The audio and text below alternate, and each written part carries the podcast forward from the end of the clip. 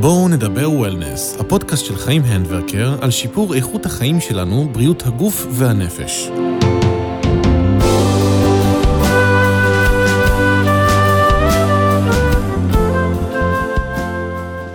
ברוכים הבאים לבואו נדבר וולנס. היום נדבר על דיאטות, הנושא שהוא תמיד מטריד וכואב. תמי מילר כתבה ספר עם כותרת שתדבר להרבה גברים ונשים, ואולי בעיקר לנשים, איך להיות בדיאטה 45 שנה ולא להיות רזה. תמי ניסתה כמעט כל דיאטה אפשרית, והיום היא אומרת שהיא בדרך לאושר. וכן נדבר על הלהיט הגדול של עולם הדיאטות, זריקה ושמה אוזמפיק, ומה זה הולך לעשות לעולם. לי קוראים חיים אנדברקר, ואת הפודקאסט הזה עורך גדעון ריקרדו. והנה, אנחנו יוצאים לדרך. שלום תמי. שלום חיים.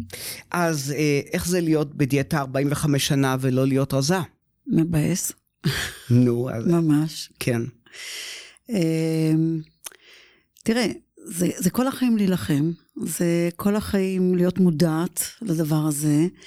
אמ, זה משמין אותי, זה מחזיר אותי, איך אני נראית, איך אני, במקום לשים את הטישרט ולצאת החוצה, יש משהו ש, שמפריע. אה, וזה לא משנה שכולם יגידו, מה, מה את רוצה? את בכלל לא... זה, זה חוויה פנימית, וזו הרגשה מגיל מאוד מאוד צעיר, שמלווה אותנו, והיא תמיד נמצאת שם, כל דקה. זו אובססיה. אה, סוג של. וזה דבר שהופך אותך לעצובה? בדברים מסוימים, כן. אני לא רואה את עצמי בתור בן אדם עצוב, אבל בפירוש זה מציק לי. זה משהו שיושב, וכן, זה, זה מבאס. כאשר אדם שהוא כבד משקל, או שהוא רואה את עצמו כבד משקל, נדבר על זה בהמשך, אה, כשאת עומדת מול מראה, אז את לא משתמשת במילים כמו, hmm, אני חושבת שיש לי משקל יתר, או אני כבדת משקל. מה את אומרת לעצמך? איזה פרה. אז ככה זה. כולנו עושים את זה, תשמע, זה, זה נורא, ואנחנו יודעים שזה לא בסדר. ומה פתאום אני מדברת לעצמי ככה? הרי לא הייתי אומרת לחברה שלי איזה פרה, אבל כן. אז אדם שהוא בעל משקל עודף, יכול ליהנות מאוכל אם סובלים מחרדה כל הזמן סביב זה? זה נורא תלוי בתקופות. תראה, זה, פעם היינו בדיאטה. בגלל זה אני גם קראתי לספר איך להיות בדיאטה. זה, כמה שניסו להגיד לי שמות אחרים, זה לא. אני התאפיינתי בזה שאני בדיאטה. כאילו, שלום, שמי תמי מילר ואני בדיאטה, זה, זה היה חלק ממי שאני. כן. אז כשהייתי בדיאטה, לא נהניתי, מה, מה פתאום, זה מותר לך שלוש שועיות ירוקות ו-100 גרם דג. אתה לא כן. לא נהנה. כשחטאנו, אז בטח שנהנינו, אבל יש את הרגשי אשמה. אני חושבת שרק היום, בשישים כאילו, אני הרבה יותר נהנית. אז המשקל הוא הדבר האחרון, אני מתאר לעצמי, שאנשים שחושבים שיש להם בעיית משקל. והנה את שופכת הכל, אפילו כתבת ספר. זה, זה נשמע כמו סוג של תרפיה, או מה זה? האמת היא שלא התכוונתי שזאת תהיה תרפיה, אבל היא יצאה תרפיה, וזה בפירוש אה, שינה לי את המחשבה על כל הנושא הזה של דיאטות. אני לא רוצה להשתמש איתו באמת במילה, אני לא בדיאטה. אה, וזו תרפיה לי ולמי שקורא את זה, אני חושבת, זה איזושהי שחרור. כן. אבל בעצם את עושה לעצמך מין סטריפטיז שכזה, בנושא הספציפי הזה. אה, עד כמה שאני רוצה. יש דברים שלא הגעת לשם? בטח.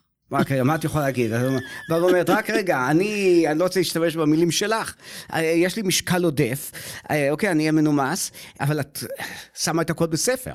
לא יכול להיות יותר מזה. בוא נגיד, יש קטעים שאולי עדיין אני בעצמי לא רוצה לחפור אותם ולהגיע אליהם, אבל סך הכל כן, זה די סטריפטיז של לבוא ולהגיד די.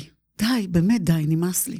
נמאס לי מהמלחמה הזאת, נמאס לי מהמשקל הווירטואלי הזה שיושב לי על הכתפיים כל הזמן גם. אז את אובססיבית מבחינה מסוימת לגבי העניין של המשקל, ואת מסוגלת גם ליהנות מאוכל? מאוד. אני אובססיבית לזה שאני רוצה להיות רזה. מה שהייתי קטנה, רציתי להיות רזה. רציתי שתהיה לי את הבטן השטוחה הזאת, כמו לחברות שלי, שיהיו לי את השתי גומות האלה בגב, שאף פעם לא היה לי. הייתי ילדה שמיינלה כזאת. וזה נצרב לנו בדמיון. זה בכלל לא משנה מה אנחנו כשאנחנו מתבגרים. יש איזו תמונה שנצרבת, וזה מה שאנחנו רואים. כן. אז אה, אם אני נהנית מאוכל, אני מאוד נהנית, אני נהנית לבשל, אני נהנית לאכול, אני נהנית אה, שבאים אליי ואוכלים, אני נהנית לראות את הילדים שלי. נהנים מאוכל, זה הרבה מאוד דברים בשבילי, האובססיה היא, כמו שאני אומרת, היא לא האוכל, האובססיה היא הרצון להיות רזה. כן. אז בעצם, הרגע שבו את נמצאת מול המראה, זה הרגע הקשה ביותר, צריך להיות. או כשאני בדיוק הלכתי למדוד בגדים בבלומינגדיילס. כן, זה מול המראה. כן. אז מתי הגעת למסקנה שיש לה משקל עודף, לפחות בראש? תראה, זה הסיפור, ואני מספרת אותו גם בהרצאות שלי, אני פותחת איתו, וגם בספר, שאני זוכרת שהייתי ילדה בת שבע, והייתי ילדה כזאת, קוראת ספרים, הייתי תולעת ספרים מגיל חמש, הייתי מחליפה ספר כל יום בספרייה, והייתי קוראת. ויום אחד שאימא שלי אמרה לי, מספיק, צריך איזה חוג, זה כבר חוג. תבחרי אם את רוצה פסנתר או בלט. כיוון שאבא שלי ניגן פסנתר, והיה פסנתר בבית, ומאוד מאוד רציתי. מצד שני, הדמות הזאת של הבלרינה לא עזבה אותי, וכמובן שאמרתי בלט. הלכתי עם אימא שלי לסטודיו בגבעתיים, גדלתי שם, והמורה לבלט המבוגרת, הרוסיה, מסתכלת עליי ככה ועושה לי, תסתובבי, ככה לצד השני, ולא אמרה מילה. הסתכלה על אימא שלי ואמרה לאימא שלי, פסנתר. וזה... התחלת לא לנגן פסנתר? כן, האמת היא שכן, מאז אני מנגנת. ו, וזה לא הצחיק אותי, אז זה היה נורא. זה כל כך העליב אותי, כאילו, למה? לרקוד בלט, לא, באמת, הייתי קצת מלאה. היום אני רואה שהבת שלי, כשהיא הלכה ללמוד בלט, עכשיו פה בארצות הברית, אתה רואה מכל סוגי הקשת, איזה ילדים רוקדים, ילדים גדולים וילדים שמנים וילדים גבוהים ורזים, וזה בסדר. בארץ בתקופה ההיא זה לא היה. אז uh, זה נחרט לי, זה נחרט לי נורא עמוק, ובכלל לא משנה מה היה אחר כך, לא משנה שאימא שלי אמרה לי, איזה מטומטמת המורה הזאת, וזה, לא משנה, זה כבר נחרט. אז כן, אז הרומן, איך שאני אומרת, הארוך עם פסנתר ודיאטות המשיך. כן, מה שמבוגרים לפעמים אומרים לילדים וגם למבוגרים אחרים, גם אם, אם הם לא מתכוונים לפגוע, אבל אה, יש לזה השלכות שנמשכות ונגררות למשך הרבה מאוד שנים. האמת היא שדווקא בעניין הזה של בלט, אה, יש כאן בעיה מאוד רצינית, שהרבה מהבלרינות הן צריכות להיות אה, רזות. נכון. וגם היום, שהיום כבר אנחנו אמורים להיות יותר גמישים, אני גר ליד לינקולן סנטר ואני רואה את הבלרינות מגיעות ועוזבות, וגם על הבימה לפעמים, וכולם רזות מאוד. מאוד. מאוד מאוד רזות. אז יש אולי באיזשהן קבוצות ריקוד מסוימות, ששם אה, נותנים יותר חופש. נכון, ל... אבל כן. אז לא היה. כן. אה, בשנות ה... בוא נגיד, תחילת ה-70, סוף ה-60, לא היה היפ-הופ. לא כן. היה... היה ג'אז. כן. גם היו, והיה בלט, כולנו רצינו לרקוד בלט, לא היה את האפשרויות שיש היום. אני חושבת שסיפרתי לך שהייתי אתמול בהצגה ג'וליאט. כן. היו מדהימות איך שהן רוקדות, זה פשוט באמת קנאה צרופה. ואחת מהן, המשרתת, אני לא זוכרת איך קראו לה, היא הייתה ענקית, ענקית, והיא רקדה כל כך יפה, עם כל כך הרבה ביטחון עצמי. ואני אומרת, זה בכלל לא משנה איך שהיא נראתה. היא הייתה מלאה ביטחון ונהדרת, וזה לדעתי, אני לא קיבלתי כשהייתי ילדה. לא היה את המערכת התומכת הזאת. כן. אז את המהלומה את קיבלת בגיל שבע, mm-hmm. ואז אה, הגעת לגיל העשרה, ואז מה קורה שם? לא, ואז אה, התחילו כל הדיאטות המטורפות. מ... אני חושבת שהדיאטה הראשונה באמת שהתנסינו בה, זה היה, אה, אני ואחותי היינו בנות, אני לא זוכרת, אה, אולי עשר. 11. והגיע חבר של אבא שלי לביקור, והוא היה פרסר באל על, והוא סיפר לו על השיגעון החדש באמריקה, שאוכלים ביצים וגבינות ושמנת בקפה, ומרזים, ואבא שלי כבר נעמדים לו, נעמדות לו השערות, ואני נותנת לאחותי בעיטה קטנה ככה, ואני אומרת לה, בואי נקשיב, בואי נקשיב. כמובן שלמחרת נורא רצינו להתחיל, זה היה אטקינס המקורי. ניסינו, התחלנו, בדיוק יום או יומיים, זה היה פשוט נורא. ושלא תחשוב שלא עשיתי את זה אחר כך עוד פעם, 20 שנה אחרי זה עשיתי את זה עוד פעם ועוד פעם, כל פעם אני מנסה, אולי הפעם זה יעבוד, אבל זה היה, אני חושבת, הפעם הראשונה, וכל הזמן, אה, מלפפונים ולבן, רק לחם, מה לא עשינו בתור כן. teenagers. אה, אז רק רגע, ההורים אה, דחפו אתכם לעשות את זה? אוי ואבוי, או... ממש לא. לא. אז זה בעצם העניין שלך לנסות ו- ולאבד את המשקל. ההפך, ההורים שלי חשבו שאני נהדרת ויפה ומושלמת. מה את עושה? ומה פתאום? מה את מכניסה לעצמך שטויות לראש? אמא שלי הייתה אומרת, את צריכה מנתח מוח, לא מנתח איזה... את... וזה לא עזר.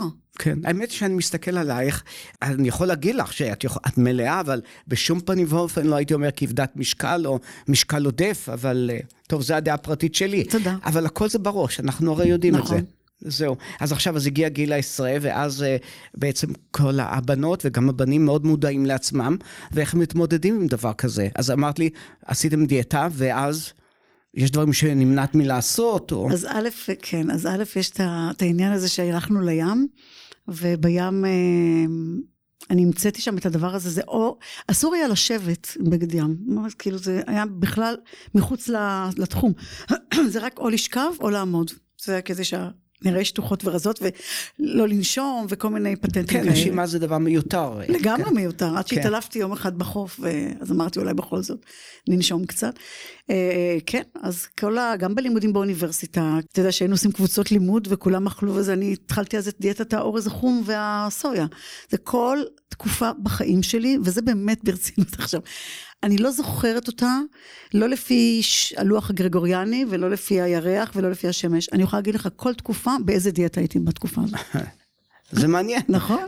כן, עכשיו גם עניין של משקל זה גם עניין של מקום. אה, את מתגוררת בניו יורק, אבל גם במיאמי, אולי אפילו יותר במיאמי. נכון. ושם אה, במיאמי, אה, להיות כבדת משקל, ושם הייתי אומר בהחלט, יש שם נשים שמנות, כן? זו מילה לא יפה, אבל זה ממש ככה, אבל זה חלק מהאופנה. ועושה שחיים עם זה, וחיים עם זה בסדר. בניו יורק... לא באופנה של הישראלים, זה באופנה של ה... זה מאוד לטיני. כן. אה, לא בחברה שאנחנו מסתובבים בה. הישראלים לא.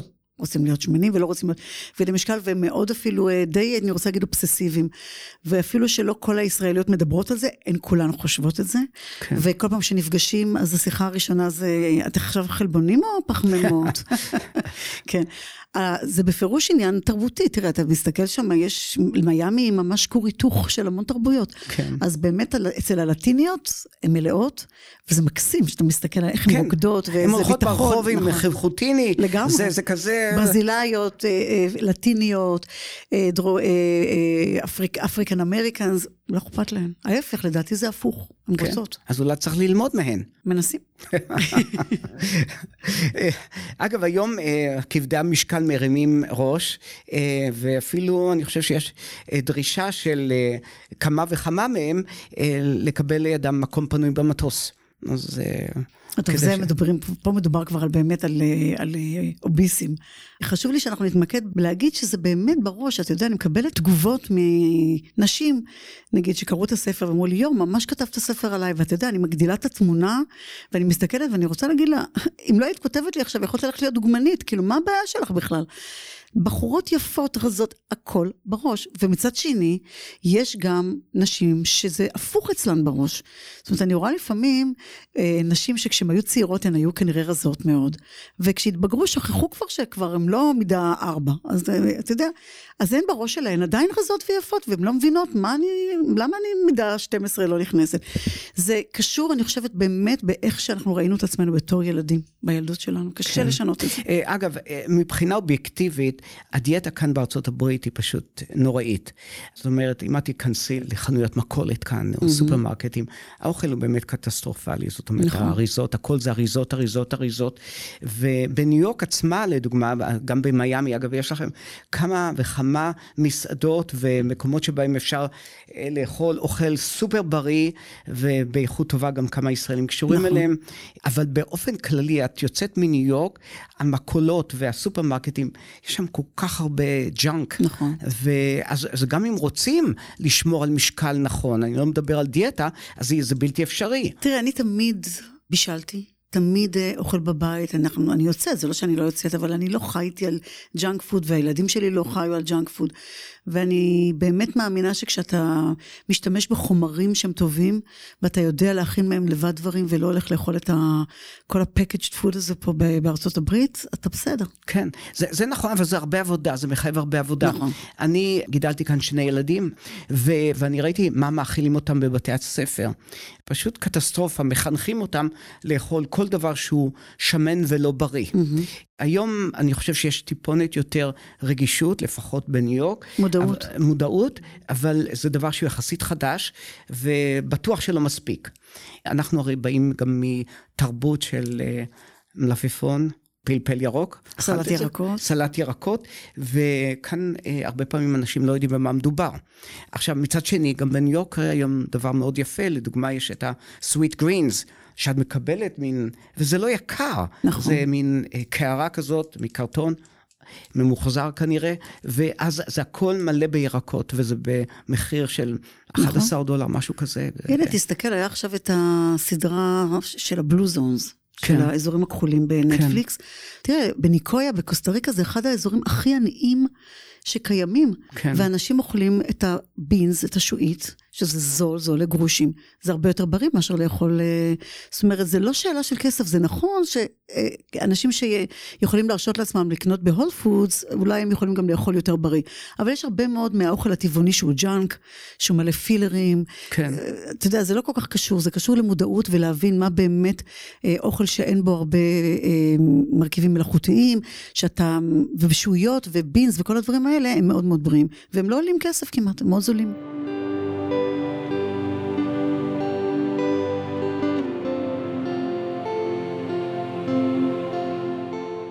אם מישהו או מי שנמצאים באיזשהו התקף כזה של אכילת בולמוס, מה היית מציעה להם? binge.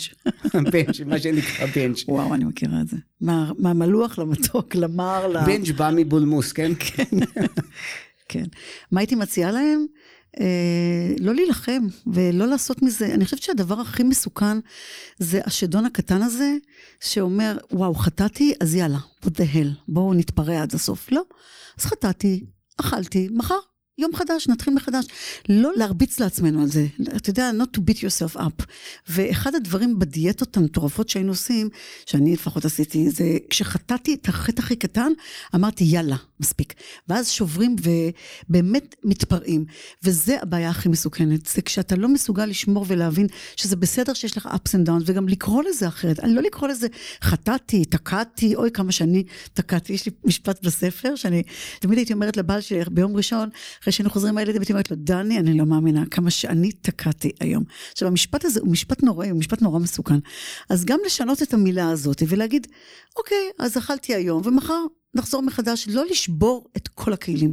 כן. לא לשבור את כל אז הכלים. אז בעצם את אומרת, אם מישהו נתקף ברצון הזה של לאכול עכשיו, את זה. בשנייה הזאת, חבילה של צ'יפס. אוקיי. אז את אומרת, רק רגע, לא, ת, אל תתקשר ל-911, פשוט תאכל את זה. תגיד, ומה קרה אם אכלת חבילה של צ'יפס? כן. באמת, בוא, בוא, בוא נסתכל רגע בפרספקטיבה. כן. אוקיי, okay, in the big scheme of things, מה שנקרא. זה באמת נורא משנה החבילה הזאת של הצ'יפס, אם זה לא קורה כל הזמן ופעם אחת, אז הוצאת את זה מהסיסטם שלך ומחר, כן. יום חדש. ואני... אבל אם לקחת את החבילה של הצ'יפס ואז אמרת, או, oh, אז אם עכשיו כבר אכלתי את הצ'יפס, אז עכשיו אני כבר יורדת על זה ויורדת על חבילת שוקולד ועל, ועל פיינט של גלידה, פה יש בעיה. אתה מבין? אבל לדעת להפסיק ולהגיד, לא קרה כלום. כן. אז מה עושים עם גלידה וצ'יפסים והכל ביחד. אז מה, מה עושים עם הבעיה הזאת? איך מתמודדים? איך אומרים, בוא לא נכניס את האויבים שלנו הביתה.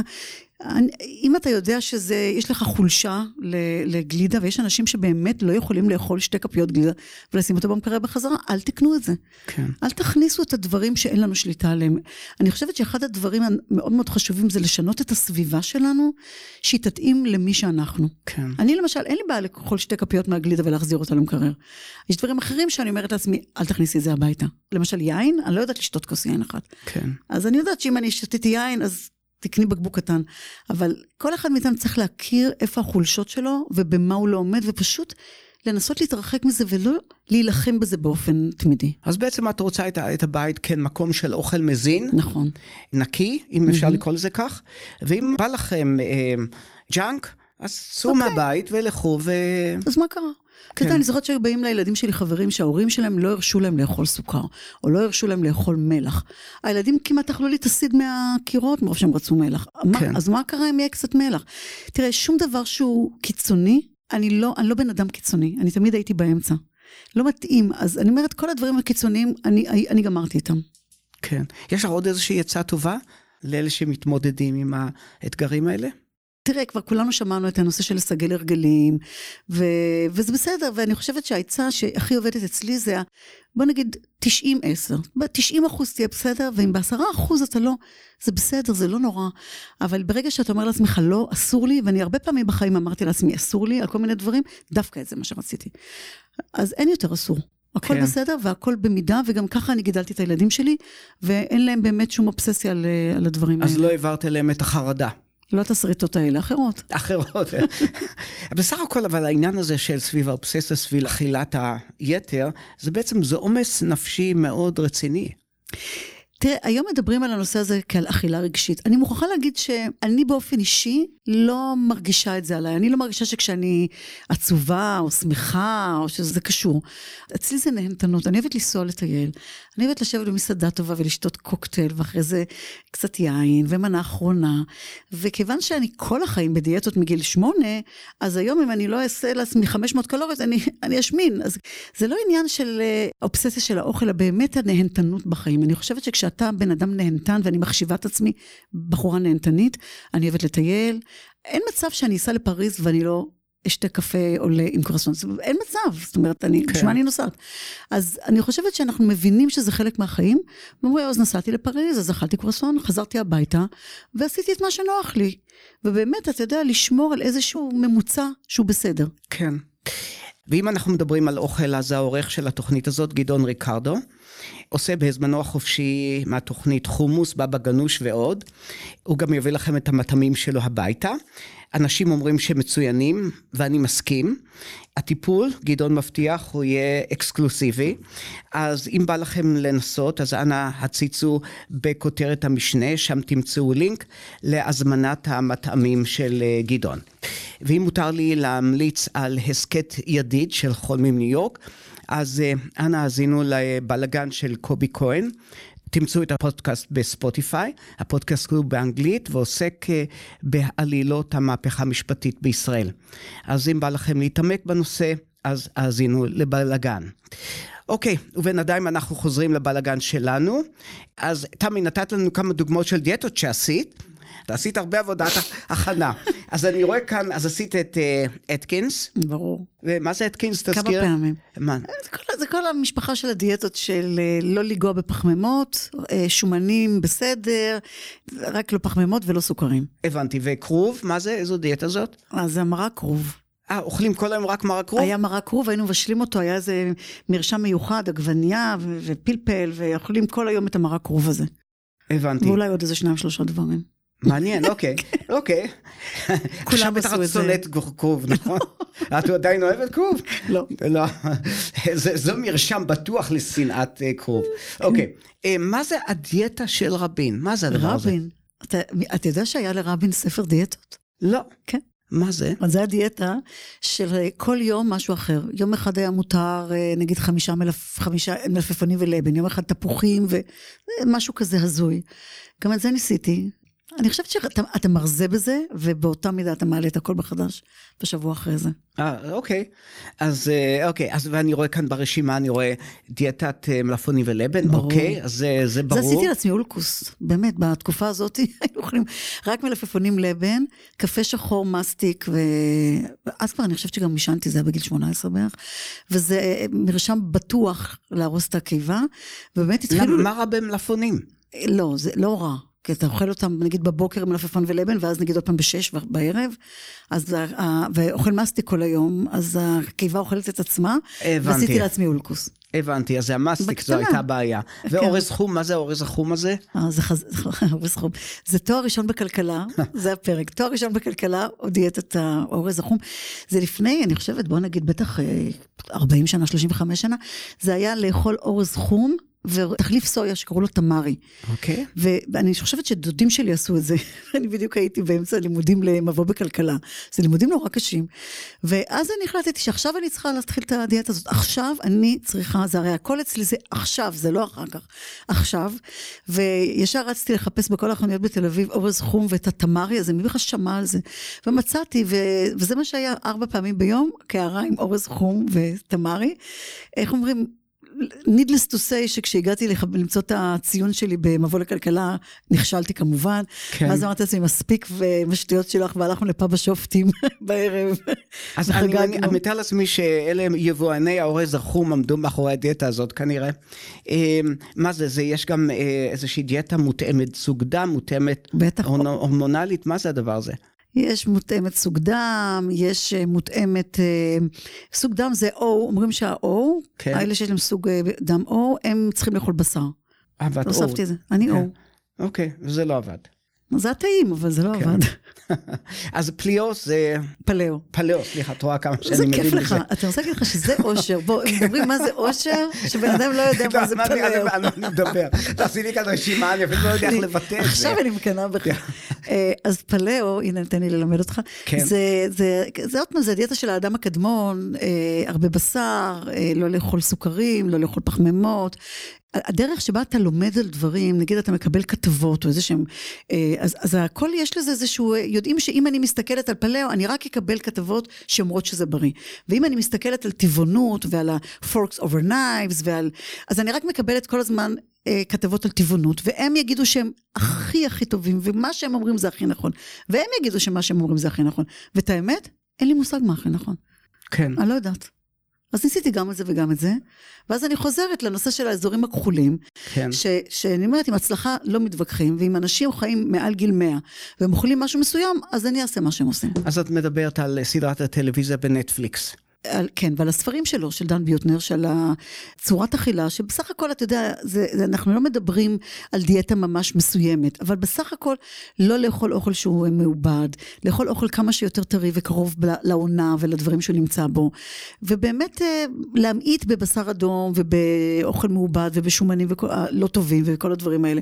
זה חייב להיות יותר בריא, זה זה, מרגיש לי יותר בריא. זה בעצם הדיאטה הים תיכונית נכון, שמדברים על זה. נכון. אז, אה, אז הוא הלך לכל מיני מקומות, אבל גם בנס ציונה אני נהגתי לאכול את זה. הכל, כן. אכלנו מה שבעצם נכון, היה ואני חושבת שהיום הירקן. בגיל 60, הטירוף הזה של הרזון, שכבר אני מבינה, איך אומרים, כנראה בחיים הבאים שלי, חברים שלי יודעים, אמרתי, אם אני אחזור בחיים הבאים, לא אכפת לי בתור מה אני חוזרת, חתול, כלב, כן. אבל רזה. אבל היום באמת יותר חשוב לי הנושא של להיות בריאה, החיוניות. כן. להיות בריאה, להיות מסוגלת אה, אה, אה, לרוץ עם הילדים, אה, ל... יודעת מה, יום אחד יהיו נכדים. אז באמת הנושא של החיוניות והכושר והלהרגיש שאני בריאה. פחות על הקטע של הרזון. יש אנשים שהם רזים והם אוכלים ג'אנק, הם אוכלים כן. דברים איומים. זה כנראה שיש להם גנים טובים. אבל נכון. אחד הדברים שאני למדתי, הרבה פעמים שאנשים רזים, ושוב, זה לא מחקר, אף אחד לא מקשיב, ואני לא רוצה לפגוע באף אחד, שאנשים רזים מאוד, גם אם אוכלים גלידה כל יום, ואני מכיר כאלה, אבל הם לא אוכלים כמויות גדולות. נכון. זה כמה כפיות קטנות, ובזה זה נגמר. הצרפתיות. כן, בדיוק. זה מה שנקרא ה- גם ה- הפרדוקס הצרפתי. נכון. אה, תסבירי לנו, אני יודע מה זה, אבל תסבירי לנו במה מדובר. לא, שהכל במידה. הכל, אה, הם אוכלות הרי, הם אוכלים הרי קממבר, שזה 70, כמה 30 אחוז, 70 אחוז שומן, במידה, בסוף האוכל, אה, בלי אובססיה. תשמע, אני באה ממשפחה, אח שלי תמיד היה רזה. תמיד, כן. הוא עדיין רזה. וכשהיינו יושבים לאכול, הוא היה יכול להניח את הצלחת באמצע, ולהגיד, אני לא רעב יותר. איפה לא הבנתי, מה הקשר בין רעב ובין... לגמור את הצל... את מה מה כן, שהייתה. כן. וזה, אני חושבת שאנשים שהם רזים, הם באופי שלהם מבינים שכשהם לא רעבים יותר, הם לא אוכלים.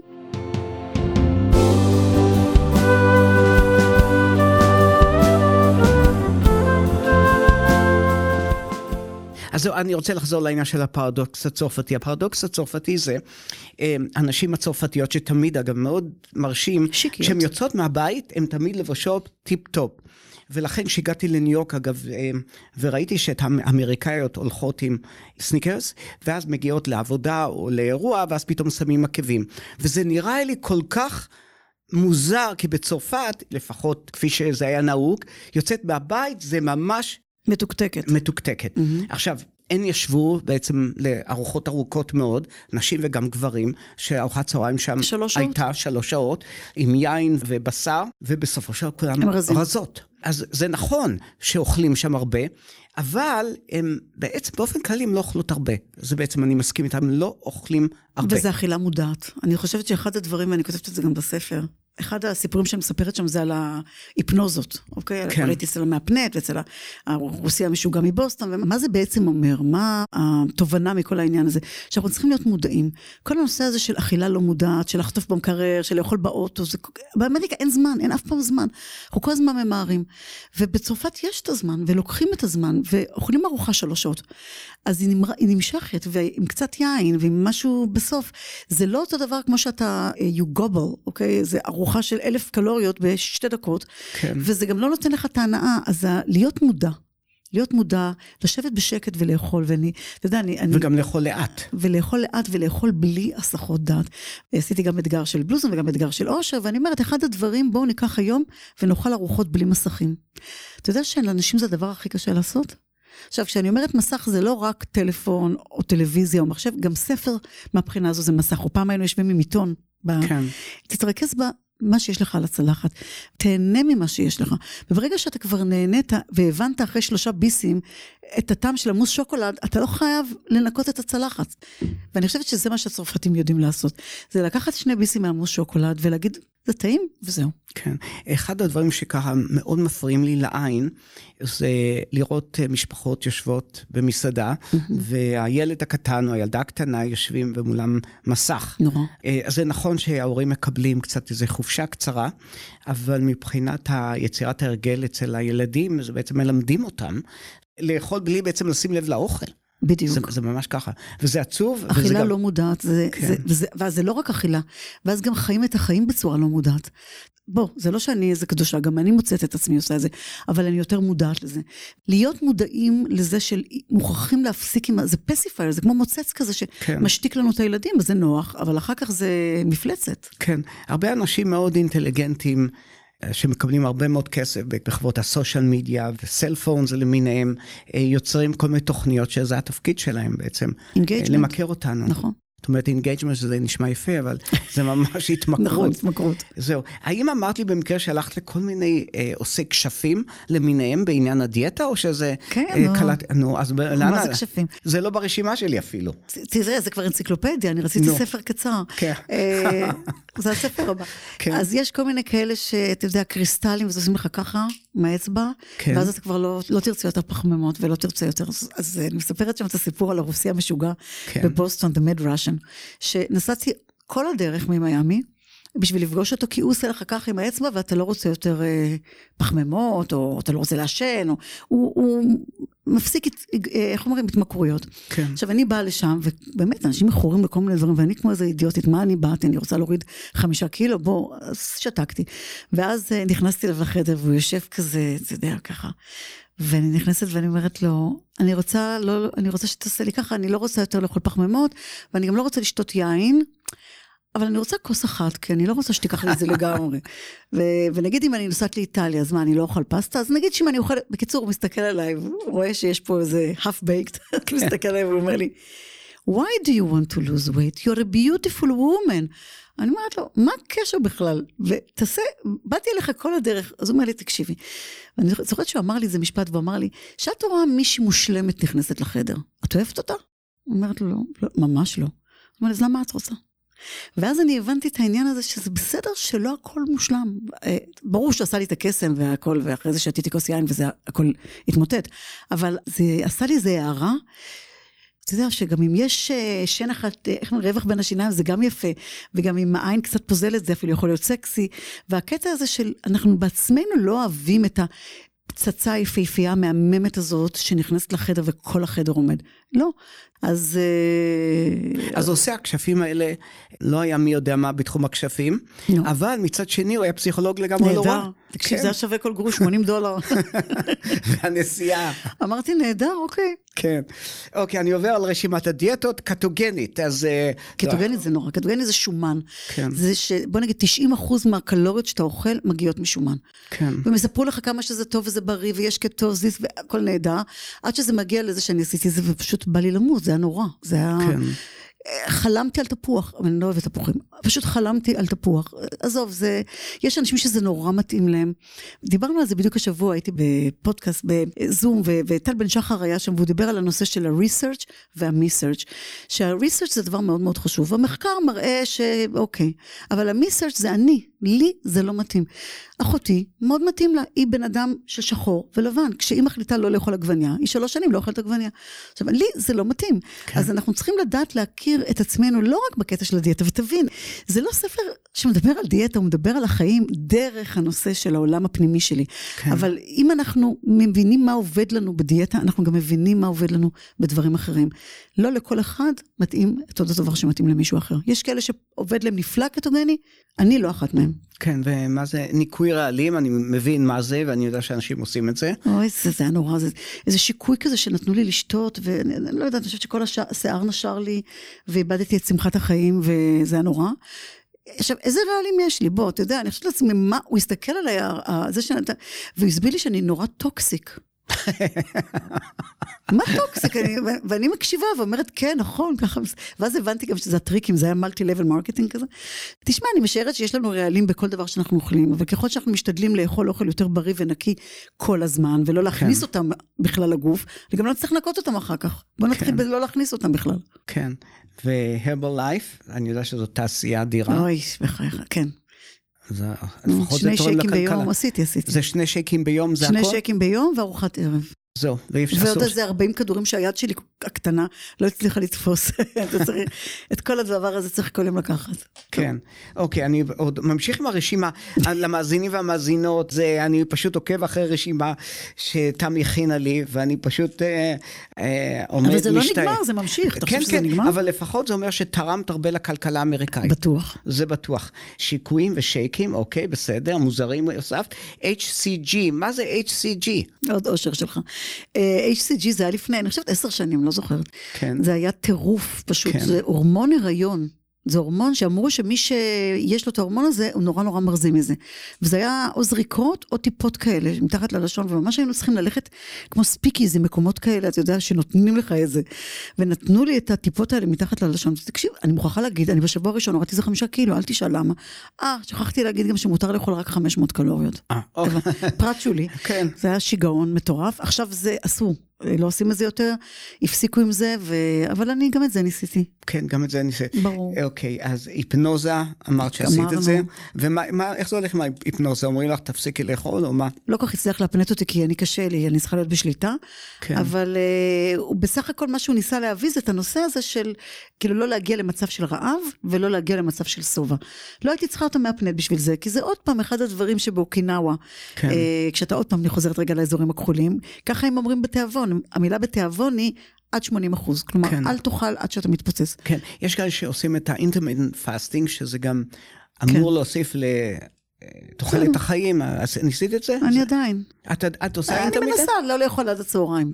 עכשיו, כיוון שכמו שאני אומרת לך, אני לא בן אדם דתי בשום דבר, אז בבית כשאני נמצאת זה נוח לי, אבל אם אני נמצאת במקום אחר ויצאנו לארוחת בוקר, אני... אני אוכל ארוחת בוקר, אבל אני התרגלתי כבר באמת אה, לא לאכול עד הצהריים ולהשתדל לא לאכול בלילה. כן. אבל אחרי ההצגה בברודוויי זה קשה. נו, בטח. אה, היה אצלנו כאן פרופסור ניר ברזילי, ממכון איינשטיין.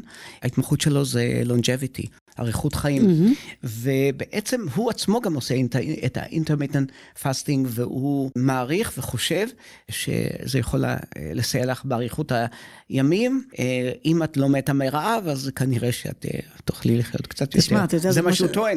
אולי יהיו מסקנות אחרות בעתיד. זה או או- או למות מרעב או למות משעמום. אתה יודע, כן. זה כאלה ש, שכל החיים אוכלים פרוסת לחם שחור ולבן. עזוב אותי, זה לא... נו, כן, החיים מעניינים יותר. נחיה כן. פחות שנים. עכשיו יש תעשייה שלמה של קיצורי קיבה. כן, זה תמיד היה, זה כבר הרבה מאוד שנים, אבל זה במקרים קיצוניים. כן. עוד פעם, אני מדברת על חמישה קילו, עשרה קילו, בכלל מדברים על אנשים שצריכים להוריד 40-50 קילו, וזה משנה להם את החיים, אז למה לא? אבל מה שאני מבין זה שבעצם אם אחרי קיצור קיבה לא שומרים כמו שצריך, בעצם המשקל חוזר. השינוי צריך להיות בראש, כולם מדברים על זה, על שינוי, על הרגלים, על צורת חיים יותר בריאה.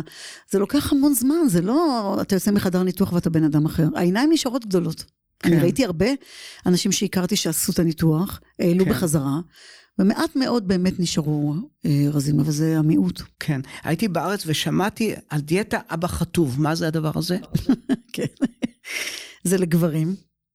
אמרת שהספר הזה הוא בעיקר לנשים, אני רוצה להגיד לך שהמון גברים קראו אותו, אני לא יודעת אם בסתר או לא, כי גם להם אכפת, מה זאת אומרת? זה בגלל תמונות? לא, אין תמונות. לא, אין בסדר. תמונות. כן. תמשיכי. משהו עם שיטה של לפטינים, אני לא ממש בדיוק יודעת איך זה עובד, הלפטינים, שזה הורמון הרעה והשובע, כל בוקר אה, מקבלים אה, סרטון קצר, מה לעשות היום. כן. וגברים, אני יודעת, עשרות אלפי גברים עושים. את זה, והם נהיים חטובים. לכל הג- אחד יש את הגאולה ה... באה מישראל. לכל סיר יש את המכסה שלו. כן. אוקיי, אז עכשיו, אז את כתבת ספר איך להיות בדיאטה 45 שנה ולא להיות רזה, ואז מה אם את צריכה לתת לי איזשהו מסר? מה המסר של הספר הזה כדי אה, לעשות אותנו רזים יותר או שמחים יותר? תראה, המסר של הספר הוא לא לעשות אותנו רזים יותר. אם הוא היה להיות רזים יותר, אני כבר לא הייתי יושבת פה עכשיו, הייתי בבהאמאס, מבזבזת את הכסף. כן. כי אין לזה תשובה. הספר הזה היה לי בראש המון שנים, כן. וכל פעם עשיתי איזו תוכנית חדשה ואמרתי, אז אני לא אכתוב אותו, כי אני עכשיו פתרתי את הבעיה, אני בטוחה שהנה, עכשיו נגמרה הבעיה, והיא לא נגמרה עוד פעם ועוד פעם. ואז הבנתי שזה the never ending story, וזה לא משתנה, וכולנו חיים בעולם כזה של ups and downs, ups and downs, והדבר הכי חשוב, אנחנו יודעים את הכל, חיים, אני לא המצאתי שום דבר. כשאני אומרת לאהוב את עצמנו, לקבל את עצמנו, קבלה אקטיבית, קבלה אקטיבית זה, אני מקבלת ואני אוהבת את מי שאני, ואני עדיין מנסה לשנות את זה. זאת אומרת, זה לא שאני באה ואני אומרת לך, אני בודי פוזיטיב, אני חושבת שאני מהממת כמו שאני, ולא מעניין אותי יותר להיות רזה. לא, כן. אני ממש לא שם. ואני מקנאה באלה שהם כן, אני לא שם, אבל אני אומרת, אני עדיין רוצה, ואם מחר מישהו ימציא את הכדור שכשלוקחים אותו בארבע בבוקר, מרזים, אני אקח אותו. עדיין רוצה, אבל אני מבינה שזה לא מנהל לי את החיים יותר. זה לא מנהל לי את החיים יותר. האושר שלי לא תלוי בזה. אני מאושרת מהמון דברים אחרים. יש לי חיים באמת טובים ונהדרים. אני היום בכלל עוזרת לכל כך הרבה אנשים לצאת מהכלא הזה, הנוראי הזה של העוד חמישה קילו, הפחות חמישה קילו, כאילו בכלל מישהו רואה. אתה יודע, אני הייתי חוזרת מהים וחשבתי, אוי, עכשיו כולם יגידו, אף אחד לא יגיד. גם אני לא אומרת, אתה יודע, אנחנו לא מעניינים את אף אחד. אתה חושב שמישהו חוזר הביתה ואמר, אוי, ראיתם איזה כפל היה לתמי? אני נורא מקווה שלא. אבל מקבלים פרופורציה, וזה חלק מהגיל, כן. זה חלק מההתבגרות, וזה חלק מבאמת להשתחרר. ואתה יודע, הספר הזה הוא בעצם, הוא מדריך לאושר, לאושר מעשי. כן. וכשאתה שואל אותי, אז בשבילי אושר זה חופש. כן. זה החופש להיות מי שאני, ללבוש מה שמתחשק לי. כשבא לי לאכול קרסון, לאכול אותו, וכשלא בא לי לאכול יומיים, לא לאכול יומיים, ולא לעשות את החשבון שכל החיים עשינו, מה יגידו, מה יגידו ומה יגידו. כן, בעצם מתוך הספר אני לומד שאת uh, מאמצת את העקרונות של הפסיכולוגיה החיובית. נכון. uh, של, שמי שאחד המובילים של התחום הזה היום זה טל בן שחר, שהיה נכון. אורח כאן אצלנו, והפודקאסט שלו הוא מהפופולריים ביותר. ברור. אז... מורה והוא מנטור, והוא אה, ללא ספק המפגש שלי איתו שינה, שינה לי הרבה בחיים.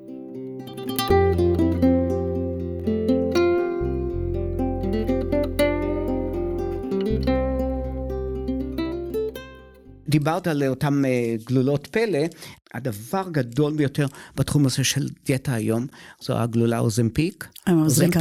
הזריקה, סליחה. האושר שלך יוצא מכל הכיוונים. כן, כן, כן, אני צריך ללמוד הרבה כל הזמן. ואני מבין שזו הצלחה אדירה.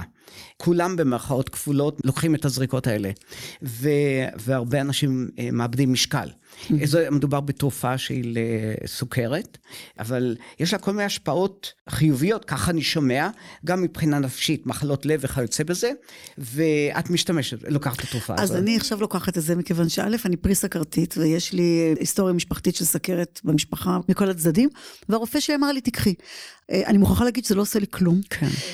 לקחתי את זה קודם, הפסקתי. לי עליי זה לא משפיע, לא על כולם זה משפיע. יש כאלה שזה כן, יש כאלה שזה לא. אני מחכה לראות איך זה משפיע לי באמת על ה-A1C, על, ה, על המדדים הסכרתיים. תראה, יש עם זה איזושהי בעייתיות. אני חושבת שהרבה אנשים לוקחים את זה כדי להיות רזים, נשים, בחורות רזות, כל הוליווד לוקחת את זה, ואז כן. לאנשים שיש סכרת, אין להשיג את התרופה הזאת יותר. נכון. אין להשיג את זה יותר. מצד שני, זה כנראה באמת איזו תרופת פלא. עכשיו, אני לא דוחפת אנשים לעשות את זה, כי גם יש תופעות לוואי, ואני גם קוראת הרבה דברים שזה כן בריא, זה לא בריא. אין לי מושג, חיים, אני לא יודעת. כן. אני מנסה, וכרגע לא רואה שום הבדל, לא ירדתי שני קילו. big deal. כן. אגב, המחירים, אם את קיבלת את זה מרופא, דרך רופא באופן מסודר, זה 50 דולר לשבוע, אבל יש גם שוק שחור של אלף דולר ויותר. מטורף, מטורף. זה, זה מטורף לחלוטין. אבל יכול להיות שכשיגמר הטירוף, וימצאו את זה שזה באמת עוזר, וזה יכול לעזור למגפה של ההשמנה. אני, תראה, אני לא מדברת על וניטי, כן. על בא לי להיכנס לג'ינס מספר 29, כמו שהייתי בכיתה כן. ח'. אני לא מדברת על זה, אני מדברת על, על זה באמת יותר בריא, זה יותר כן. בריא להיות יותר רזה. אין סיבה, אם יש באמת תרופה כזאת שאין לה תופעות לוואי, והיא אפילו מונעת התקפי לב ושבץ, אז בעצם למה לא? לא, בהחלט, זה נשמע אבל נהדר. אני לא יודעת, אולי כן יש לזה תופעות, לת- אתה יודע, לטווח ארוך, עוד לא כל כך יודעים. נכון. אז אני לא יודעת להגיד. בינתיים, אם זה אכן יקרה וה- והתרופה הזאת אה, תתברר כתרופה מועילה גם לטווח רחוק מאוד, אה, יהיו לכך כל מיני השלכות אה, מרחיקות לכת מהרבה בחינות. לדוגמה, אני חושב שהניתוחים לקיצורי קיבה למשל, אפשר אולי, אולי לוותר עליהם. היום אני ראיתי בווסי ג'ורנל כתבה שחברות החטיפים נערכות לקראת ירידה משמעות במכירות.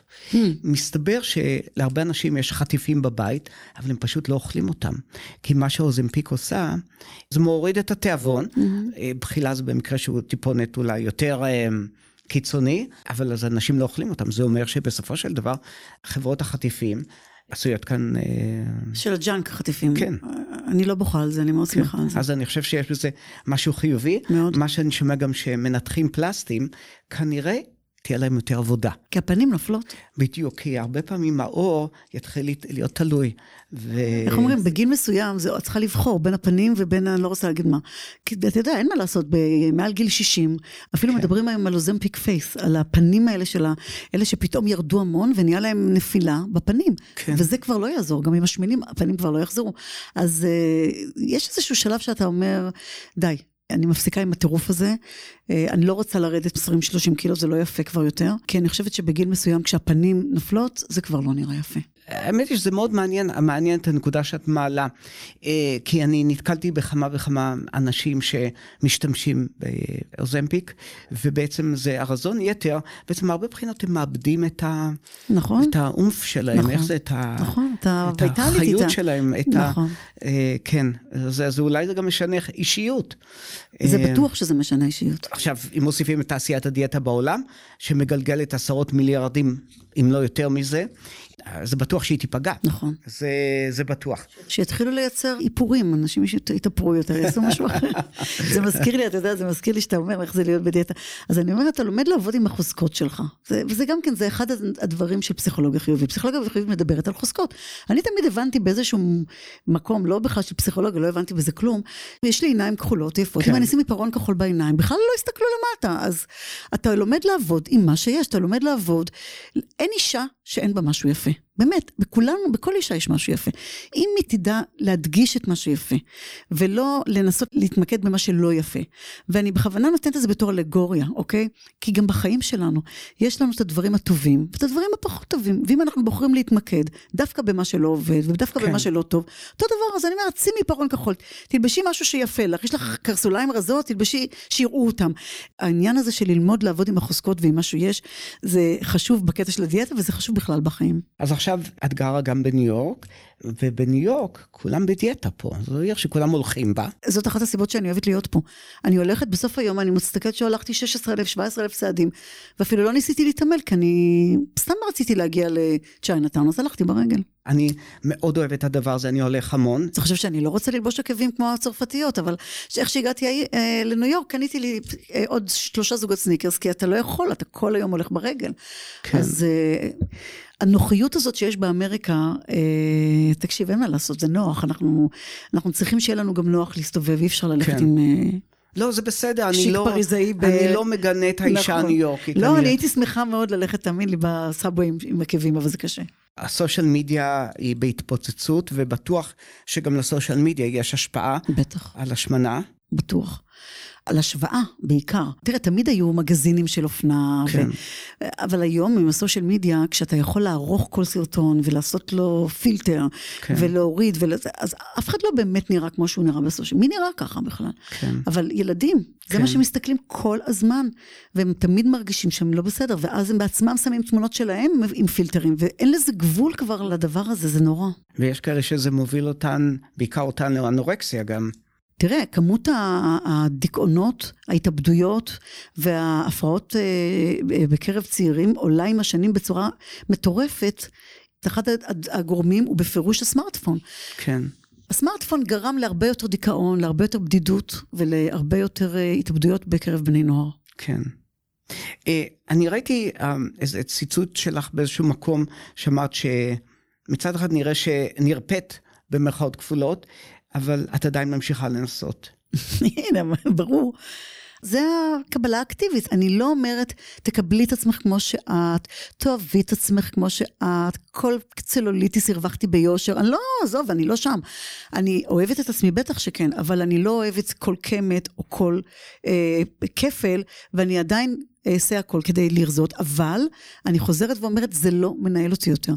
זה לא משנה לי את האושר, אני בן אדם מאושר גם ככה, זה יכול להיות נחמד, אבל זה לא הולך לשנות את החיים שלי לכאן או לכאן. האם יש תופעה של אנשים בדיאטה שמאכילים אחרים כחלק מהאובססיה שלהם? ברור. זה כמו אלכוהוליסטים שהפסיקו לשתות והם מוזגים לאחרים. כן. אז uh, אני למשל uh, נורא אוהבת לבשל ולארח, ואני גם מצאתי ש... יש גם קטע כזה שאתה יודע, אנשים אומרים לך, אוי, מה, אז את לא שותה היום, את לא fun יותר. אתה מכיר את זה? כן. מה, את לא אוכלת? את לא fun יותר. ונמאס לי כל פעם להסביר. אז א', הייתי מוצאת כל מיני משפטים, יש לי את זה גם בספר למשל. אז הייתי אומרת, יש לי קולונוסקופיה, אז בכלל אף אחד לא מציק לך למה אתה לא אוכל, או אני על אנטיביוטיקה. אם אני אומרת אני על אנטיביוטיקה, אז לא אומרים לי, אוי, תקחי כוס יין אחת, את כבר לא כן. לא fun יותר. וכשאני מארחת אצלי, שמתי לב שאנשים בכלל לא רואים מה אני שותה ומה אני אוכלת, ויורדים ממני, ואני נהנית להכיל, אני אוהבת נורא לבשל. בשבילי, הישיבה, יש לי שולחן אוכל בבית, איך שאתה נכנס הביתה, יש שולחן אוכל פתוח כל הזמן ל-14 איש. וזה משהו שתמיד המשפחה נמצאת. או שהייתה במטבח כשגדלתי, ועכשיו בפינת האוכל, הנושא של סביב שולחן, של השיחות שיש סביב שולחן, של איך אומרים, תבצע לחם, תפתח בקבוק יין, וכבר יש הרגשה אחרת. תמי, כשאנשים מדברים על אוכל בריא, זה תמיד מעורר אצלי ספקות, גם כשאני הולך למסעדות ויגן. Mm-hmm. בסופו של דבר, אני מגלה שתמיד מכניסים משהו שהופך את האוכל המאוד בריא ללא בריא. מבחינתי, אוכל בריא, תני לי מלפפון ועגבנייה, ואז אני יודע מה זה, ואז אני יכול ליהנות. אני אוכל הכל, אני נהנה מהכל, אני אוהב את הדברים מאוד נקיים. זאת אומרת, כמה שפחות תוספות, תני לי את החומרים, החומרים חומרי עצמם, גלם, נכון. ואני פשוט נהנה מהם או תערבבי אותם, אבל לא הרבה, ולכן אני מאוד ספקן. אבל את בשלנית, ובספר שלך יש כמה וכמה מתכונים, ואמרתי לך שאני ספקן, ואת החלטת להוכיח לי ש... שאני טועה, ואת אמרת לי שהנה, אני עושה אוכל בריא ואני רוצה להראות לך. אז הבאת לנו שורה של מאכלים, ואני חייב להודות שלפני ההקלטה אני טעמתי. וזה מרגיש לי טעים, בטעם מרגיש לי נקי. והנקי זו, זו האינדיקציה, והחייך שלי מזהה... צילמתי אותך מתלהב. כן, אז באמת זה היה נהדר, אז ת, אולי תספרי לנו מה הכנת. בוא, באמת בוא נצחק קצת על עצמנו, כי מה נשאר לנו בחיים חוץ מאשר לצחוק, אבל אם אני מדברת רגע ברצינות, אני מאמינה במטבח שפוי ובאוכל שפוי ובריא, וזה מה שהכנתי לך היום. בסוף הספר יש את כל המתכונים האלה, גם לאורך הספר. אז הכנתי ככה, הכנתי את הקרקרים מגרעינים. כן. עכשיו, בכל מקום שאני מגיעה, אם זה במיאמי, אם זה בתל אביב, יש לי תמיד את החומרים, ואני מכינה את הקרקרים האלה, שהם עשויים מכל מיני סוגים של גרעינים, חלבון של ביצה ומים, ואני אופה אותם בתנור. עכשיו, מה שעוד חשוב מאוד זה לא לפחד במטבח. עזבו את המתכון, כתבת חצי כוס גרעינים לבנים, ולא היו לי, אז שמתי במקום זה אה, גוזים, לא שמת לב אפילו. זאת אומרת, אל תפחדו, מותר להחליף ולעשות. אז כל הנושא של הקרקרים, הגרעינים, זה דבר נהדר, אין בו גלוטן, הוא בריא, הוא טעים, ובאמת... אגב, את עובדת עם זה גם חמאה. נכון. וזה, שם יש הרבה קלוריות וזה, אבל זה היה סופר טעים, אז מה היה שם? זה דווקא לא בספר, אבל זה, לקחתי פשוט חמאה טובה, אמיתית, עליה שמתי קצת דבש טבעי, ומלח גס, ושמן כמהין, שמן truffle, כמה טיפות. זהו, את יודעת, אה, החמאה, אני דווקא מאוד אוהב חמאה, וזה היה חלק מהילדות שלי, וכנראה של אחרים, לחם שחור, היום נקרא לזה חיטה מלאה, ועל זה חמאה, כן. זה, זה דבר שהוא חלומי. ואחר כך החלום הזה הלך והתפתח, כאשר uh, חייתי בצרפת וביקרתי בבריטני גם, ו... והחמאות שם פשוט uh, מדהימות. והם טוענים שם, החקלאים, שחמאה באיכות גבוהה היא גם מאוד בריאה. נכון.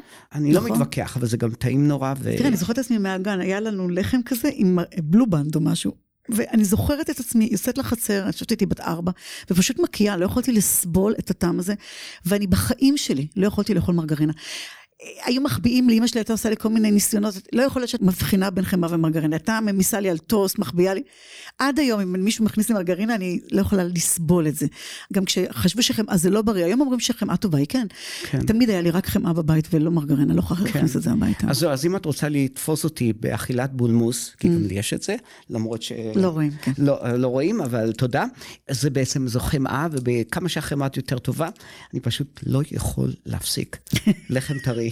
זה הכי טוב שיש. חמאה. נכון. וזהו, אז אני יכול, זהו. אז היו לנו אוקיי. את הקרקרים האלה. כן, והיה לנו, אה, את כתבת לי לזה, כתבת לי עם שגיאת כתיב, אני לא הבנתי מה את הולכת... מה כתבתי? כן, כתב מה, מה קר, אבל זה היה מרק קר. מרק קר עם טוויסט, נכון. אז מה שזה? בעצם גספצ'ו, כן. מרק קר. ועוד פעם, מה שיש בעונה עם עפיפונים, עגבניות, פלפלים, אה, מה שזה לא יהיה, החוכמה היא להוסיף לזה משהו טיפ-טיפה חריף, וקצת אה, חומץ בן יין. והטוויסט זה האבטיח. שנותן לזה מתיקות, ובאמת אין בזה כלום, ומה שאני עושה, אני מוסיפה לזה שמן זית קצת בזרזוף, ואז זה מרגיש קרימי, אתה שאלת אותי אפילו אם יש בזה שמנת, אין בזה שמנת, זה רק ירקות עם קצת שמן זית בכבישה קרה, נהדר ובריא. אחרי זה מה עוד עשיתי לך? ולמנה עיקרית, מה הייתה לנו? זו לא הייתה מנה עיקרית, אבל נקרא לזה מנה... אז עשיתי גרבלקס. כן. נכון. שזה היה פשוט נפלא. תודה. איזה אמ, נימוח בפה, אני לא אוהב את המילה הזאת, נימוח, אבל זה באמת היה ככה. כן, תודה. אז זה באמת לקנות דג טוב, ואתה יודע, לכבוש אותו עם קצת עם סוכר ועם מלח, ואני שמה בפנים גם שמיר ושוט אחד של וודקה, כן. אל תספר. ואז אה, ארבעה ימים, ואז אה, חתכתי זה, ועשיתי זה, ואת הסלט קינוע, שיש בו באמת רק גודיז, רק דברים טובים. כן. אה, לא שוחה ברוטבים, שמן זית, לימון, קצת טעמים, זהו. כן, וגם הוא היה נהדר, ולמנה, ולמנה האחרונה, אה. הבאת לנו את ה... שוקולדים שהם גם וגם, הם בפרק הראשון שאני אומרת שאני גם וגם, אני גם אוהבת לאכול, גם רוצה להיות רזה, גם וגם. בכלל, היום אתה יודע, כולנו רוצות להיות גם וגם, וזה בסדר, זה מילניאל.